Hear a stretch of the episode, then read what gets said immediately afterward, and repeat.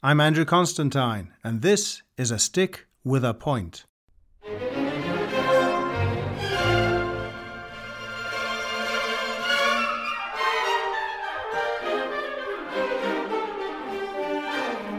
Hello, everyone, and welcome to the podcast. Since 1970, one of the most respected and successful recording engineers has been capturing some of the greatest musical performances by world renowned artists for the rest of us to enjoy. In our chat, we discussed what drew him to the business, how he maintains his enthusiasm, and also the things that have changed along this journey. So I'm joined today by Simon Eadon, and Simon is one of the most highly regarded sound engineers, recording engineers that I think I've ever come across. So, Simon, welcome. Thanks for being with me. Thank you for inviting me. Thank you. Hey, now, apart from the obvious, can you tell me really what is the role of a recording engineer on a classical recording? Uh, it's quite multi layered, I think the answer is. Uh, to a certain extent, you don't want to know that a recording engineer has been involved in the recording. In other words, my part should be completely transparent. So I'm presenting the musician, musicians, orchestra, whatever, with no sort of barrier, as it were, between them in the studio and you listening on headphones or on loudspeakers in, in a listening room. So I think that's the first thing. One wants to retain a sort of anonymity although I, am told people can recognize my recordings, um, I suppose a, a bit like a, a, brush stroke from you know, a painter, you, you, sort of you can work out the style. Um, but so I think that's my first uh, goal. Um, you've also got to be a bit of a diplomat uh, because you are liaising with a record producer uh, and of course the musicians themselves. And it's a bit like choosing a photograph of yourself. Quite often, the one that you think represents you isn't actually the one that's the truthful representation of you. Uh, and it's just trying to persuade musicians. Uh, well, sometimes they don't need persuading at all, but you know, this is the best way that you sound, and this is a truthful and accurate representation of how you sound. Um, and the other thing, which I think is equally uh, important, even in your 60s. I'm just about still in my 60s. You're still happy to make cups of tea and coffee for people. Uh, you know, you, that, that's a skill which lasts you for life. Yeah, I love that. I love that. The diplomatic aspect of, of what you're talking about. And yeah, it's, and just, that, it's interpersonal skills. aspect, um, which uh, I think has only come into play two or three times in, in gosh, a 50 year career is, and that is being able to sit in as producer.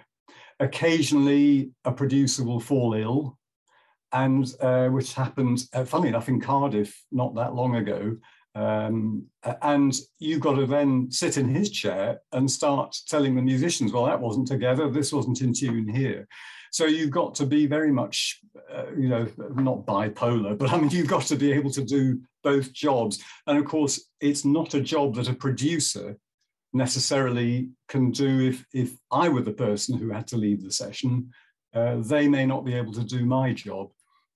But it's quite an important job. And it's also the reason why it's important on big sessions to have two engineers, uh, an assistant there who can step into my shoes if something horrendous mm. happened. Mm. You're talking about people recognizing your recordings, your sound, or, or whatever, which is um, um, wonderfully flattering on the one hand, but as you said, you don't want to get between the musicians and what they're trying to present. Uh, so, how would you define a bad recording? Um, oh gosh, I suppose a bad recording it's it won't sit naturally um, it, it, will either sound too close, too distant, too airy, too dry. And of course, we're into the realms of personal taste here. Um, and I think a lot of the um, the way I work was founded really when I worked at Decca. Um, they liked a, an open sound, uh, a connecting sound. So you actually felt some sort of link with the musicians rather than just looking at them through a, a glass darkly. Um, so there's, there's very much that aspect of it.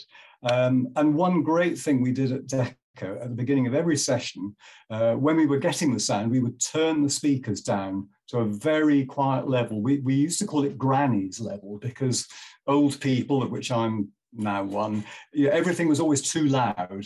You know, your grandmother would say, "Oh, turn it down, turn it down." And actually, when you listen to the sound turned down, when the speaker is not working at its full efficiency, you get a much better idea of the presence of the sound and the reverberation around the sound. Everything sounds wonderful turned up loud. That the worst recordings on earth will sound fantastic if you turn them up loud. Your ears saturate the room that you're listening in, saturates with sound, and it's great. But if it can sound with impact uh, and, and balance at a low level, then it's going to sound even more fantastic when you turn the volume up.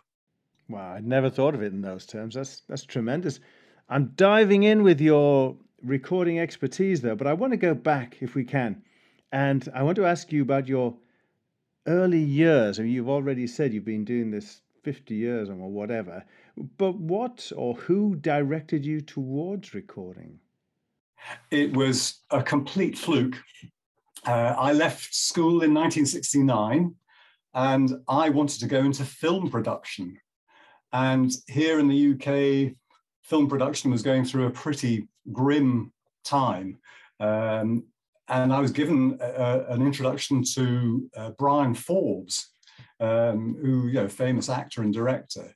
And even he, you know, th- there were no strings that he could pull. And my father, who served in the Second World War, had a chum of his who worked for Decca Radar. Uh, Decca was quite a big company. They made televisions, radiograms, uh, they had recording studios, a record pressing plant, and the Decca Navigator system. And I went along and met him for lunch, and uh, we chatted away. And he said, Well, you're obviously interested in classical music and recording. Uh, he said, You don't have any qualifications that, that would be useful for us to employ you here um, would you like an interview at the recording studios in Broadhurst Gardens? Uh, and I said, gosh, well, that, that would be wonderful.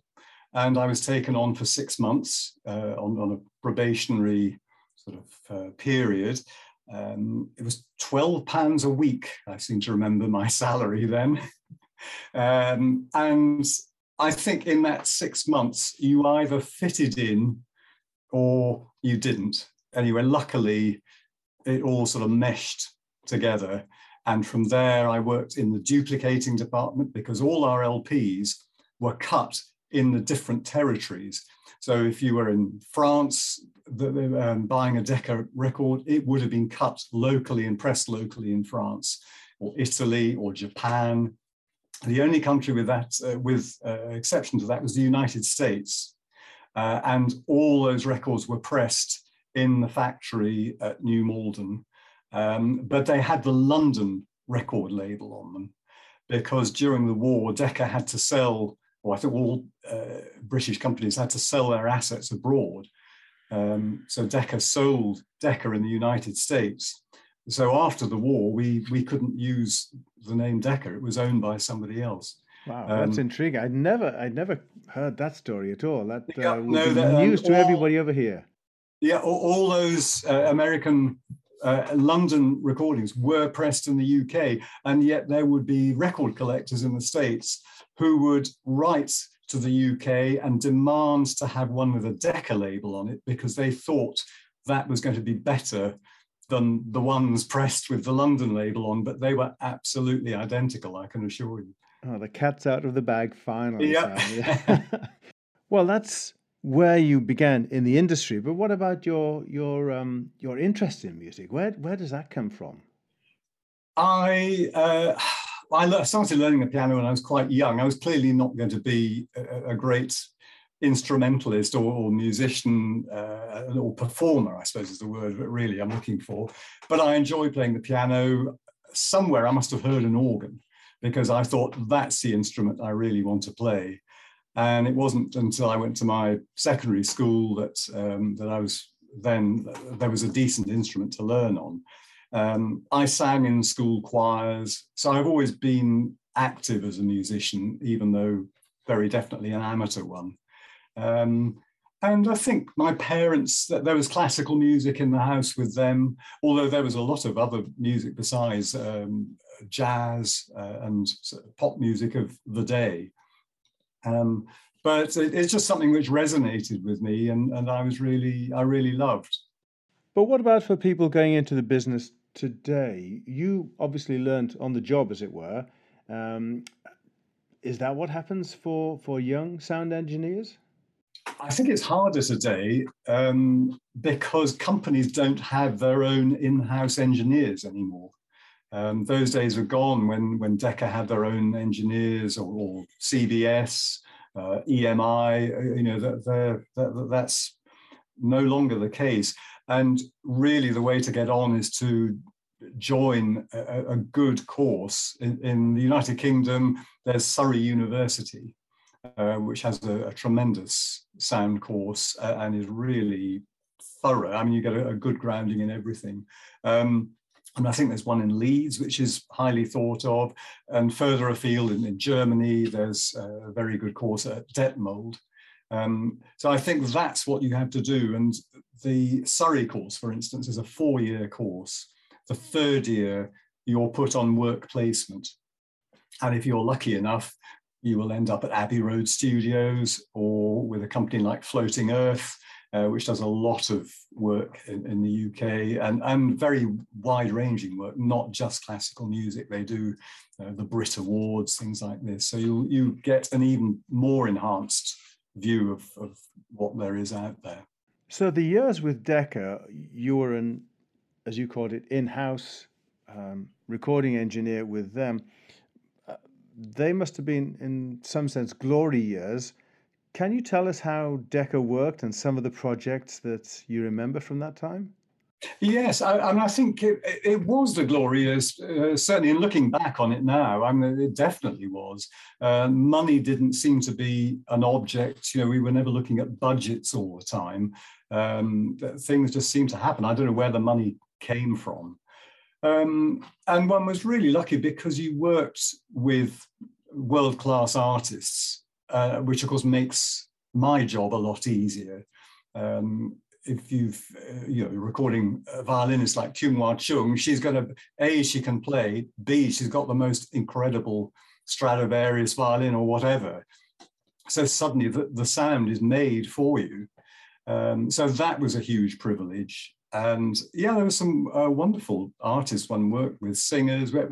Decca would record four operas a year, typically. Wow. Well, I mean, that's just mm. out of the question now. Mm. Um, and it was a great, yeah, I keep using the word privilege, but it, it's true working with people like Pavarotti, Sutherland, um, Domingo, uh, you know, all, all, the sort of big names of opera from, from the 60s, 70s, uh, and into the 80s. And were there big personalities in the recording booth as well? I mean, you were there as the engineer. Were there were there some of these um, infamous or famous um, producers working alongside you? There, there were. I'm not sure that. I mean, I think, like me, I hope that they, well, they did. They maintained a, a diplomatic sort of uh, attachment with the artists. Uh, because sometimes they would have to tell them things which perhaps the artists didn't want to hear. Um, and the problem with people like Pavarotti, he always complained that he could never hear enough of himself. Uh, and it was very difficult trying to persuade him that there really was enough of himself. Um, but I mean, he just had such an incredible voice. What you you were prepared to go through all this hassle um, because it, it was just such a pleasure in the end um, but not necessarily at the time. Right, right. So Decca, as a company, what what was their motivation? Was it purely business, or or was it a company that had been set up on on musical principles and uh, interests? Well, that's that's an interesting question. Um, I think when I joined Decca, classical music was never considered to be a money making arm of, of Decca. It, it was something which you would hope would break even and would tick along. And I dare say money from the pop side, uh, you know, uh, groups like the Moody Blues, middle of the road, people like Mantovani, Frank Chacksfield, that money would possibly filter across and help finance some of the Decca projects. Uh, when I think of um, Das Rheingold, which was recorded in 1959, I mean, people thought it was lunacy, uh, you know, recording uh, part of the ring, never mind going on to record the whole ring. Uh, but uh, fortunately, they were proved very wrong. You were talking earlier about an in house team for a recording company. Um, makes me wonder as well about the venues you recorded in. Did you feel as though you had to get to know different acoustics and log that in the back of your head for when you'd go back there, or did you find yourselves always in the same place, or were you traveling internationally? Uh, we were certainly traveling internationally, um, but there didn't seem to be a limit to where Decca um, needed to record. Um, I mean, I think probably the most um, luxurious case of that, if that's the right word, uh, was Montreal. Hmm. Uh, when we did recordings there um, with um, Charles Dutoit and the Montreal Symphony Orchestra. Um, and that, uh, certainly there was no expense spared for those recordings. Uh, Decca engineers who went out, uh, I was not one of them, but they did not find anywhere suitable in downtown Montreal in which to record. And somehow they came across this church in Saint Eustache, which is about a 40 minute drive out of Montreal. Uh, and after the Sunday service, a team would go in. It was a huge church. All the pews would be removed. Another wooden floor would be laid down. And then the orchestra would arrive on the Monday and you'd start your week's recording there. So Decca really, they were very keen on getting the right acoustic and the right venue for the recording. Um, and certainly in London, the two, the three most popular venues were Kingsway Hall, uh, principally, which is just at the bottom of Southampton Row and, and uh, just outside the city of London, um, Walthamstow Assembly Hall, um, and Watford, uh, Watford Town Hall. Um, and I think Kingsway was. So these are all famous, aren't they, as recording venues, but not as not as concert venues. So no, it's, that's it's right. Intriguing, isn't um, it? I, I, would say there were very few concert venues that we recorded in because we just didn't think they were good enough. But the Concertgebouw uh, was certainly one which, I mean, that's an amazing building both to record in when there's no public there and to go to a concert there is equally fabulous. Now, why don't you describe the sort of team that's involved and the resources needed for, for a large scale orchestral recording, say compared with a string quartet? You've just spoken about a team going out from Decca. Sounds like a lot of work involved. Well, that side of it, uh, the preparation of the studio, um, in the case of Montreal, yes, there is a lot of work. Um, but most places, you arrive, uh, uh, for instance, Baltimore, uh, somewhere I've worked uh, quite a lot. Um, and there is a, a team, you know, backstage team there who are fantastic. They will help load all the equipment in. Um, you will then set it up with your assistant engineer. Um, and it's, um, yeah, it's all fairly straightforward. Uh, obviously, with a, a, string quartet or a, a, solo pianist or something like that, you can do that all on your own, really, because you don't need the, the second engineer although if you're abroad, there would always be a second engineer because you, you would either have a driver driving the equipment um, or the second engineer would be the driver. Um, but certainly in the UK, which is where I'm based, uh, yeah, I, I, would go and make a recording. And if something horrendous happened, yeah, you could ring up and somebody could drive down or catch a train and take over for you well, let's move on from that and talk about the sound you're looking for in itself, because I'm I'm trying to think of uh, different analogies for the situations you you find yourself in, and it almost sounds crudely like saying you need to be a um, a fine, detailed artist for string quartet, solo pianist, etc. But you're painting on a much bigger canvas when it comes to recording a huge symphony orchestra. How do you prioritize what you're trying to get in the sound? And um, can you over engineer things like I, yeah i believe you can. Uh, and i think it's very sad today that uh, more and more microphones tend to be used uh, because that's inevitably makes the sound flatter in terms of perspective um, and i don't know it just makes it sound two dimensional instead of three dimensional and sometimes you got, well, all the time, you got to trust the conductor to balance the orchestra and, and the musicians to balance themselves as well. So I, I, think that's really crucial. And it's so easy these days that the, the trend is for musicians to be more involved in, oh, can we remix this afterwards? And you think, well, why can't you get it right now? And there's no guarantee remixing afterwards is going to cure the problem. If you've got an orchestral session and the brass is just hitting it for six, um, there's no good afterwards saying, oh, well, we'll take the brass mic out, because you'll then find actually the brass are leaking into the woodwind mics, they're leaking into the string mics. And unless you said something to the conductor at the time, you're never going to remedy the situation. Uh, and I think that is one um, of the sort of spin-offs of recording straight onto two track. You know, there's no remixing possible uh, possible afterwards anyway.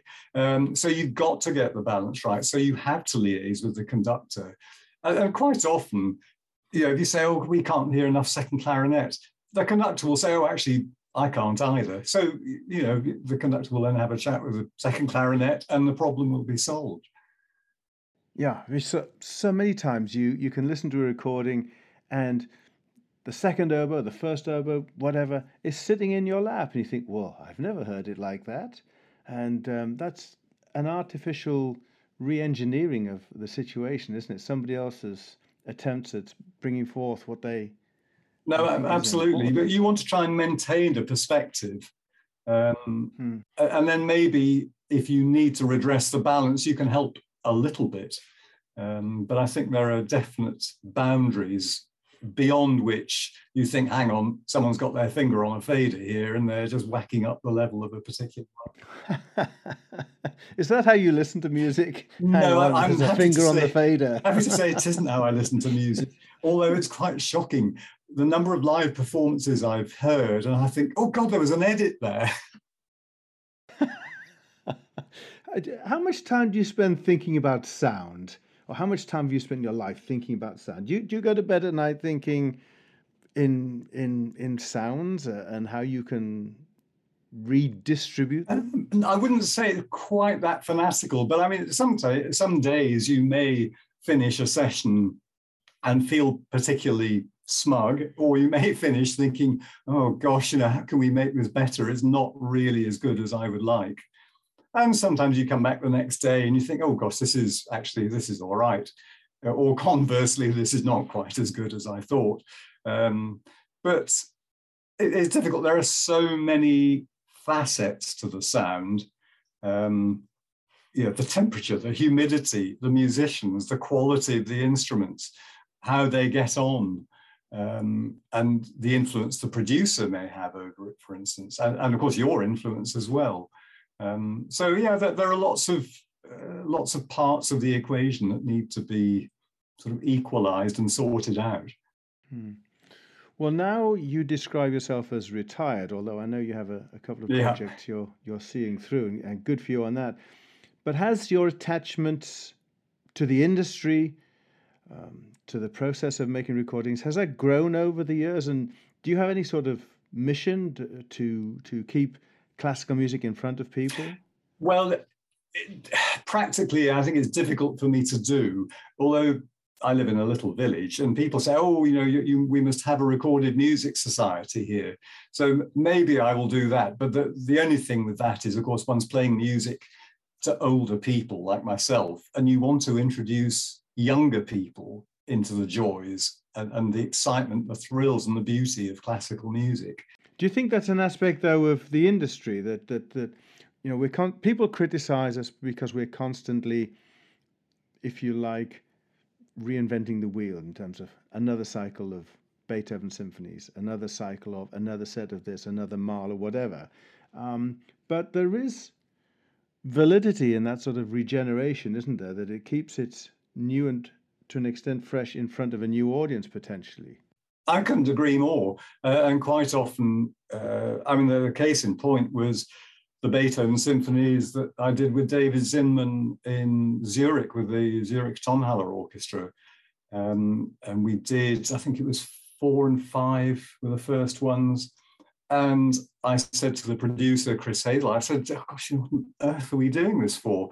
Uh, we've recorded these, you know, on, on original instruments with large symphony orchestras. And we did the first take and suddenly we thought, my goodness, well, this is, again, it was a revelation. And I think different conductors, orchestras, and generations do bring different things. I, mean, maybe Beethoven, uh, I think he's a composer that you can do a lot with that you won't have heard somebody else do before, which I, think makes Beethoven very special.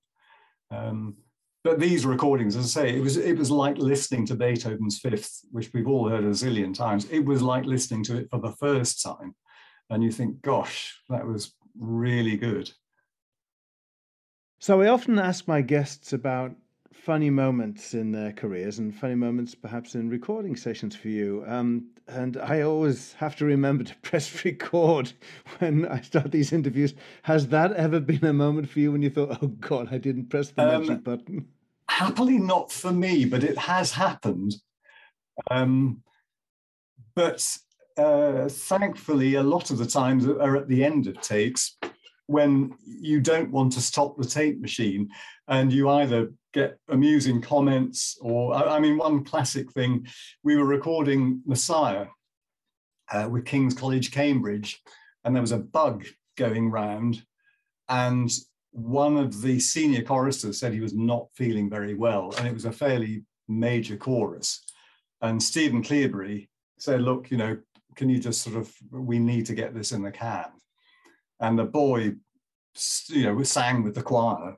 Uh, and we got to the end, and then suddenly there was this horrendous vomiting sound, and it splattered on the stone. And oh, there were sort of groans from people, but he was very professional, this boy. He actually made it to the end of the take. But my first reaction was to my colleague who was tape operating, and I said, You haven't stopped the tape, have you? He said, No. And I do have a recording of that. Well, that leads me beautifully into another point. You're talking about the, the tape operator and things like that. So you must have seen lots of major changes in the industry. And um, uh, did some of them catch you by surprise? Were they welcome changes?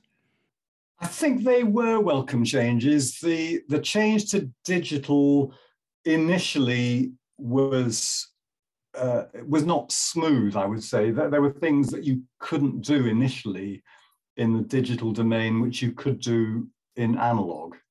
Um, but that was fairly short lived. I mean, I think after two or three or four years, somehow the technology caught up.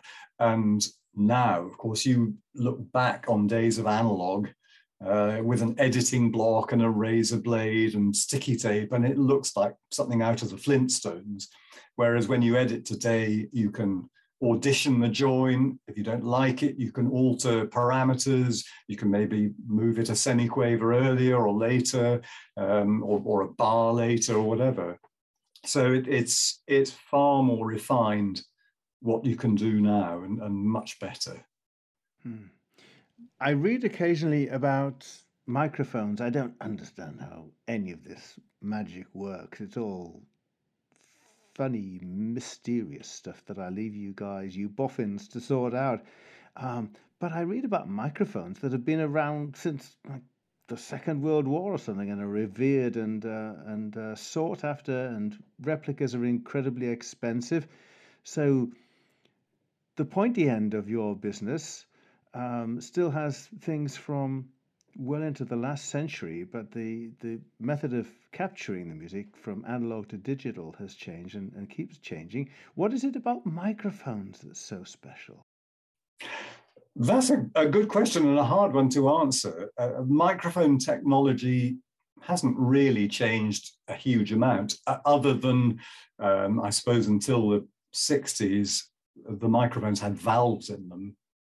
And then gradually, as you got into the 70s, uh, they became transistorized.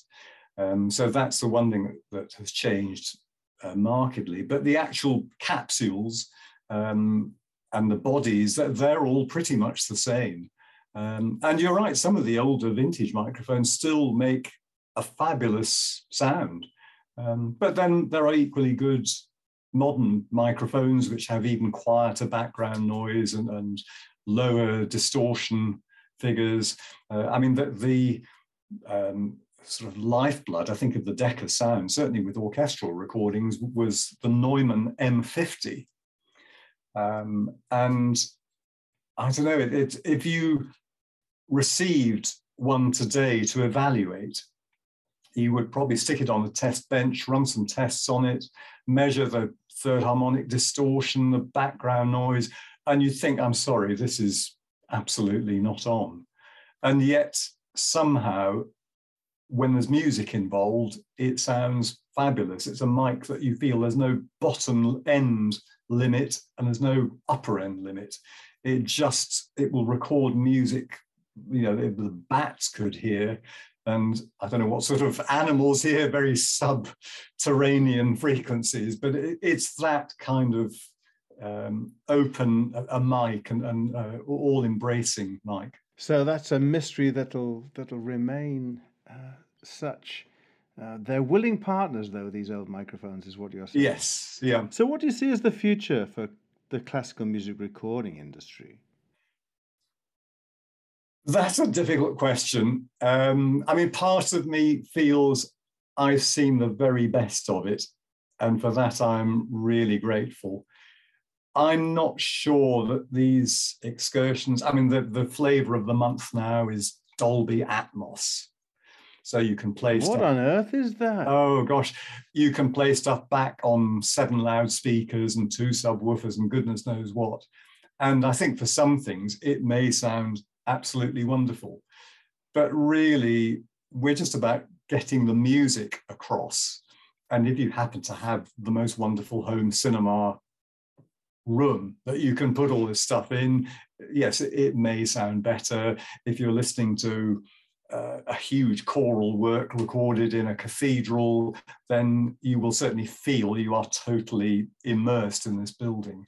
But I think if you're listening to solo piano, you know, to have it in seven channel surround sound, I, am just not sure is really going to be of any benefit to the music. It's, it's a gimmick, I, I think. Mm. And I think as well, you were talking about different companies having in house engineers, producers that created a family sound, as it were. And that has largely gone now, and you're, you're all working, you guys are working as freelancers essentially. So a lot of it is thankfully artist driven, but it then goes to say a boutique recording company, record company, whatever you want to call it, and that's marvelous. But it does mean that you don't you don't necessarily identify a particular sound, and and it's like orchestras. The more we hear of orchestras around the world, the more anonymous they become, yeah. the more the same they become. And I think that's a shame in so many ways. We've lost this um, uh, this spirit of um, uh, ownership of uh, an attachment to particular sounds, like your favorite sports club. You know, they all kick a ball around on a, on a football field, but my team is my team and yours is yours, etc. It used to be the same with conductors, used to be the same with orchestras, and record collecting as well. That's that's not there anymore, is it? It is. It's disappearing a bit. Um, and there are engineers out there who I think are bucking that trend, fortunately. Um, but it's um, no, it, it's everything just becomes a sort of, uh, as you say, it, it's a similar kind of a similar kind of sound. Um, orchestras don't quite have the signature that that you expect them to have, um, and that's that's yeah, it's difficult. And I think a lot of it is to do with the recording and the way that recordings are made uh, and remixed and, and, polished afterwards. And you think, well, sometimes when you make a recording and the balance isn't absolutely 100%, you know, sometimes things may be a bit too loud, it makes it feel live. And therefore, it gives it a certain frisson and a certain electricity. When everything's very coiffured and, and carefully mixed, you don't get that sense of danger that, that this whole thing could just go absolutely mental in a moment. Uh, it's all under control. And somehow you don't want to be under control. You want to know that it can go completely berserk and just whisk you up into it. That must be an aspect of the, the sort of excitement of what you do that, that has kept you going in it so long because um, you'll be going along to places and recording the same sort of music over and over again, but it's the moment that you're capturing that, that's live and exciting.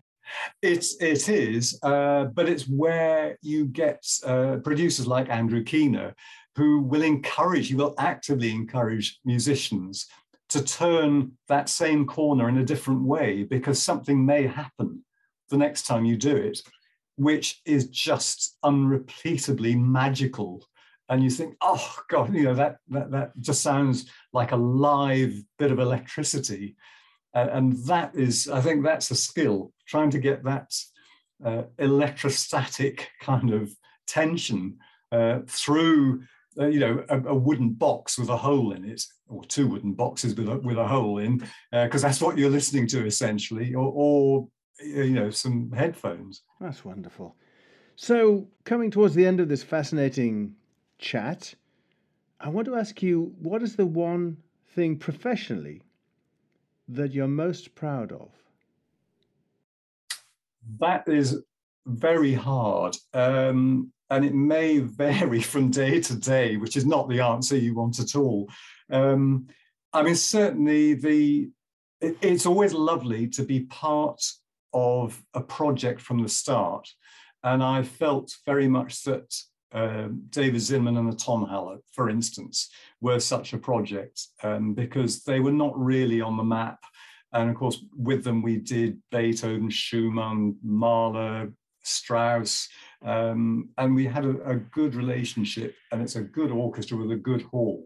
So you know that was destined, I think, to be to be great.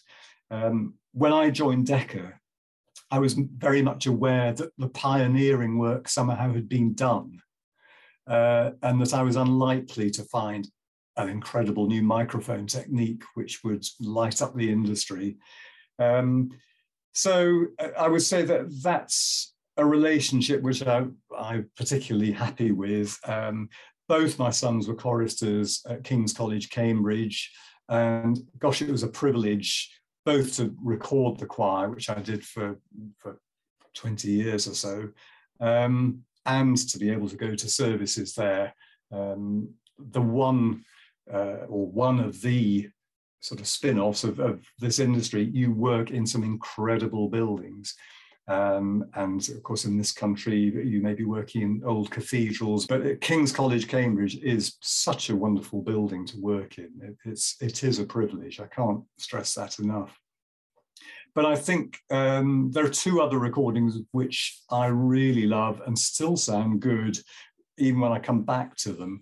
And they were recordings we did in Winchester Cathedral with Winchester Cathedral Choir and the Wainfleet Singers, the Bournemouth Symphony Orchestra, and David Hill. And one disc was of um, Parry and Stanford, and the other disc was Vaughan Williams uh, and Walton. And the music making in that space is just fantastic. And the impact uh, it has uh, was tremendous. Uh, and uh, those are two recordings which are particularly close to my heart, I would say. That sounds wonderful. And but having just... said that, I really enjoyed the recordings I've done with you. So uh, just... well, of course. Um, but that goes without saying. And, and they, I would like to think people will listen to those in 50, 100 years' time and think, gosh, these are still good. Wouldn't that be nice? I almost got you killed on one occasion as well. I seem to remember that should go down in posterity as part of this interview. It's a good job you're a good runner. I remember crossing a road with you one one night, and I said, "Yeah, let's go." and a car came around the corner and nearly wiped us out. So I want to apologize publicly for that indiscretion of mine, but uh, you're you're um, a very fast man on your feet. Oh, thank you. okay, now look, a final question, and uh, you can fudge this one as much as you like. Okay. Um, but what would you want to be remembered for most when you're not here?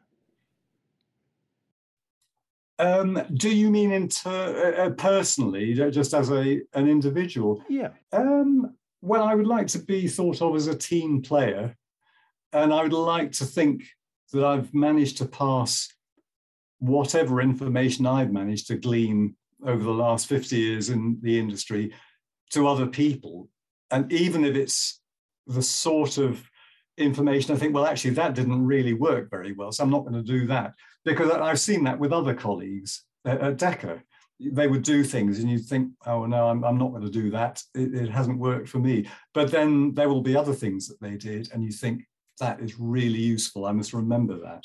So I, I hope that I've been able to pass on useful tips um, and make decent tea and coffee.